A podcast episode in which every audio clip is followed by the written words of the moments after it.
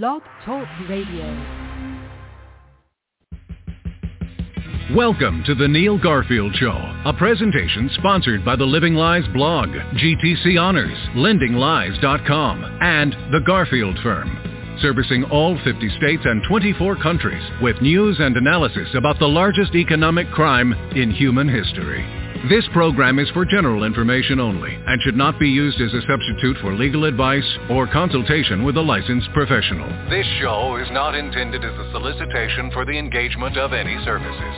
And now, presenting world-renowned author, trial lawyer, CLE lecturer, and court-approved expert witness on securitization of debt, Neil Garfield. Ended early.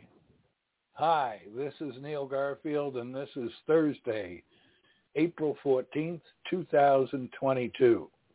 I'm broadcasting live from Duval County, Florida. Hopefully you all can hear me because I'm testing out some new equipment.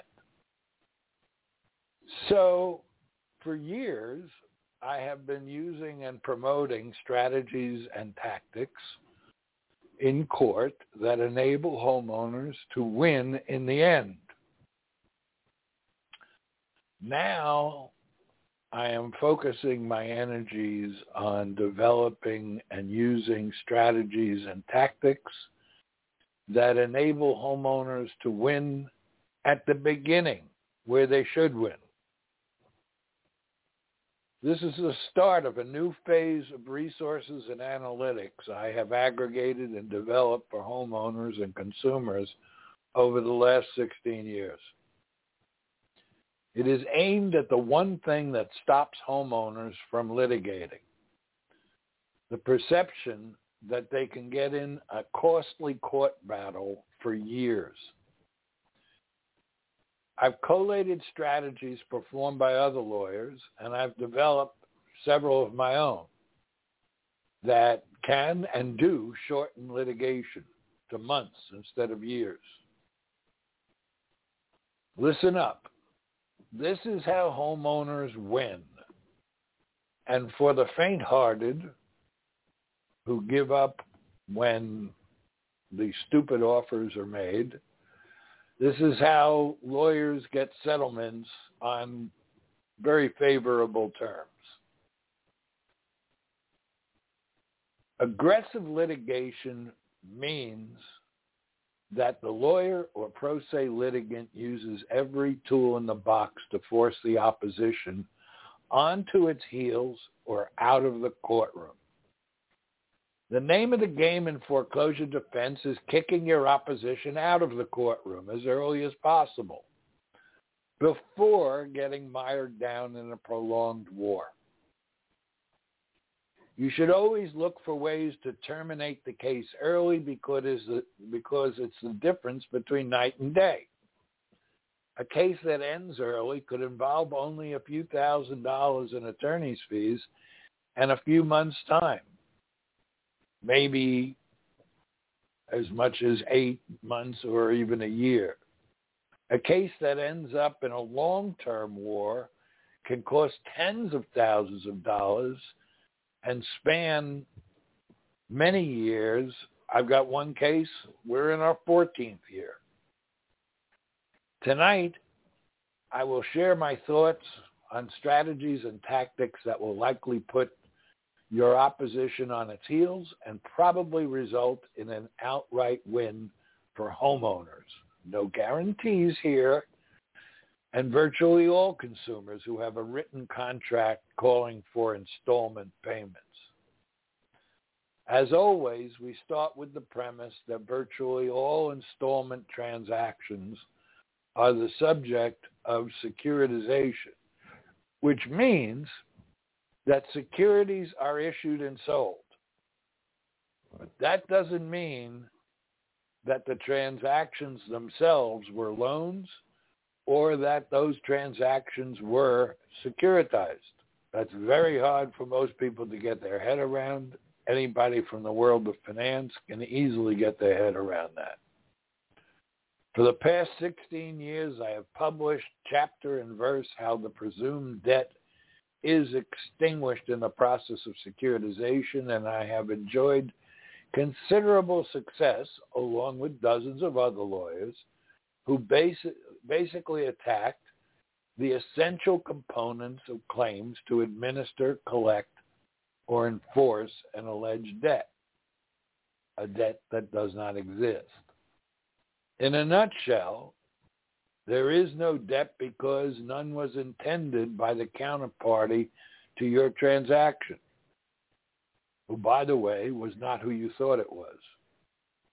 The basic mistake that I think I made in promoting educational materials was that was ignoring or not capitalizing on the many opportunities that exist under the rules of procedure to create an existential challenge to the claims. Even if you lose doing it, you're establishing your narrative. And I think, although I have discussed the defense na- narrative ad nauseum, don't think I emphasized enough the ways that you get control of the narrative in the courtroom. Put simply, if there is no claimant or plaintiff, then there is no claim at all. If that is true, then why do we need to wait to the end and spend tens of thousands of dollars in legal fees to get to that point? Or perhaps more to the point, why must homeowners lose their homes to such false claims simply because they lack the resources to contest them? So in tonight's show, we will visit and revisit some basic strategies that I believe will work most of the time and which could shorten the litigation period shortly, uh, substantially, I mean. Here is the agenda. First, the administrative strategy with qualified written request, debt validation letter, complaint to the CFPB, and complaint to the state AG. No, it is not futile. It's a building block motion to dismiss and or motion for more definite statement. No, it is not futile. It's a building block in establishing the defense narrative. Offer of judgment and the letter explaining it and the notice of service. That is an early thing to do which flips the current law such that when you win, if you win, you will get attorney's fees.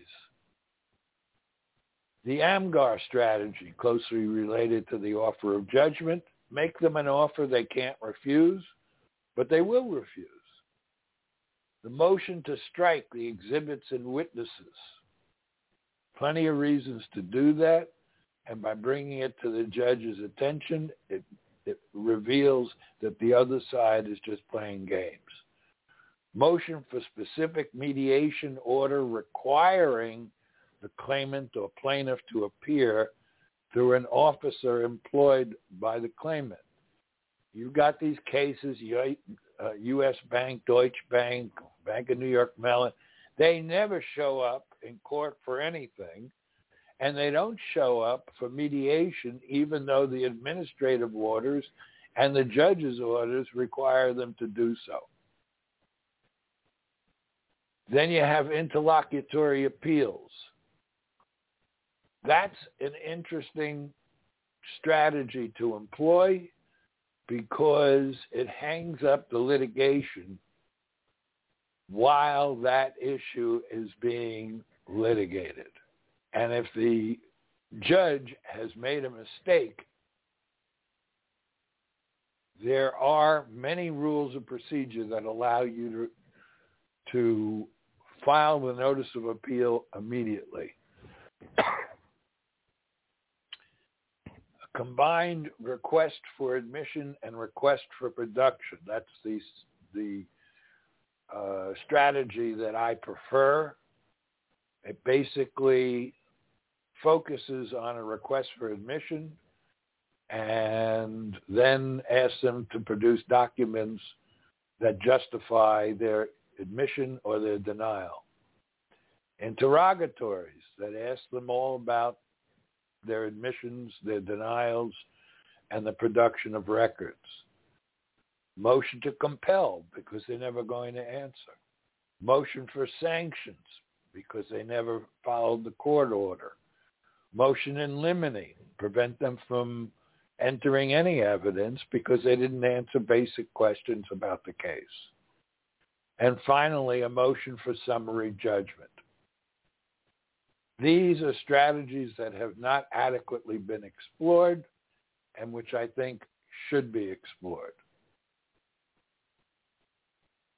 Remember that in 28 minutes of talk time on this show, I can only give an overview of these strategies, and with rare exceptions, don't try to do this on your own. This is technical. And you do need a lawyer who is licensed in the jurisdiction in which your property is located. There is no guarantee that any of these strategies will succeed, even if they have worked in the past. We provide assistance to local counsel, and that seems to have a value. I am planning on expanding this to a two-hour CLE seminar uh, with the initial credits from Florida, and the usual thing is we, we get the same two credits in 25 other states. Um, we might allow homeowners to attend those people who write in to Neil F. Garfield at hotmail.com uh, uh, requesting to attend the, will get a $100 discount. The tuition, uh, the, the, the, the seminar will include a specific business plan to make money, just as I did that back in 2008, in which many lawyers became millionaires. The tuition for lawyers in all states is $895. For homeowners, if they're allowed in, it'll be 595. It'll be conducted on Zoom at a date to be announced. All right, so let's go back to our agenda. The administrative strategy. Why send a qualified written request, debt valid, and debt validation letter? Well, because you're invoking two statutes, the Real Estate Settlement and Procedures Act and the Uniform Debt Collectors Procedures Act. Uh, why is that important? Because they're supposed to answer, and they do. They do answer. They just don't answer your questions. They respond, but they don't answer. But they usually try to pretend to answer, and at least you're getting them in an official in, in official correspondence to put themselves on record in writing. Now, when they don't answer, you file a complaint with the CFPB and the state attorney general, who, as we all know, will do nothing. But they do pass along the complaints to the people that are involved, and those people have to answer through the CFPB and with a copy to you. Now, the interesting thing is if they lie on that response, that's federal crime. So they tend to be a little bit more uh, truthful in that response, even though they're still not telling you the answer to your basic question, does my loan account exist? And if so, who owns it and who has authority over it? motion to dismiss or more, a motion for more definite statement. You take the usual case of, let's say, U.S. Bank, who's, appear, who's not appearing on its own behalf. It's appearing as trustee on behalf of some name that they say is a trust, which in turn sometimes they add on behalf of holders of certificates. So the question that should be raised to the court is, who's the plaintiff? Well, if you look down in the body of a complaint in a judicial state, they will say the plaintiff is a national association. But if a plaintiff is the trust, it's not a national association. It's just a trust, if it exists at all. So the judge will have more problems once you highlight these issues that they're not really disclosing who the plaintiff is, who the claimant is. They're just throwing a name against the wall.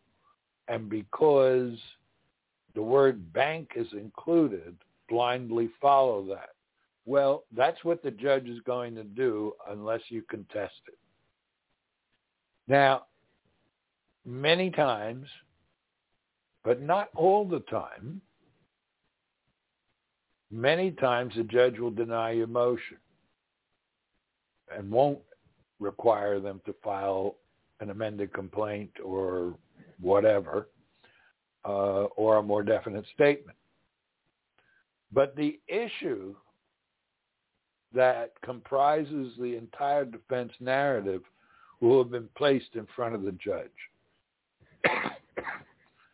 now, in places, you know, that strategy works if it's likely that you're going to have the same judge throughout. In places where they rotate judges, that becomes more difficult. But you want to see if you can get, a, uh, even if they're denying, you want to see if you can get some specific wording in that order that shows the issue that was presented. Next, the offer of judgment, rarely used, um, and which I'm just starting to use. Basically, there's a variety of ways of doing it, but the simple way, and which I'll explore in a video, uh, I'm going to do a separate video and sell those uh, on each of these breakout items. The offer of judgment basically says, tell you what, we'll give you judgment if you produce an officer of U.S. Bank, Deutsche Bank, Mellon, whatever, who acknowledges from personal knowledge that the loan account exists and that the bank is holding it on behalf of this trust. And guess what? I've been doing this for 16 years. I've had numerous cases using the AMGAR strat- strategy, which is very close, and they haven't. They've never been able to do that. The, the flip side on the offer of judgment is to simply offer a hundred dollar settlement, and the deal is this flips the attorney's fee issue. Right now, it's Heads they win, tails you lose. You file an offer of judgment and win the case, they owe you your fees. The AMGAR strategy, next item on our agenda, is to actually make them an offer they can't refuse. We'll pay you every penny that you're asking for, or on failing to do so, we'll give you judgment provided you produce that bank officer that says and shows that the bank is holding the uh, loan account and that it's uh, that it owns it and it's on its uh, uh accounting ledgers. Next, motion to strike exhibits and witnesses, often overlooked in fact, a lot of lawyers don't even read the pretrial order, which sometimes is issued very early in litigation.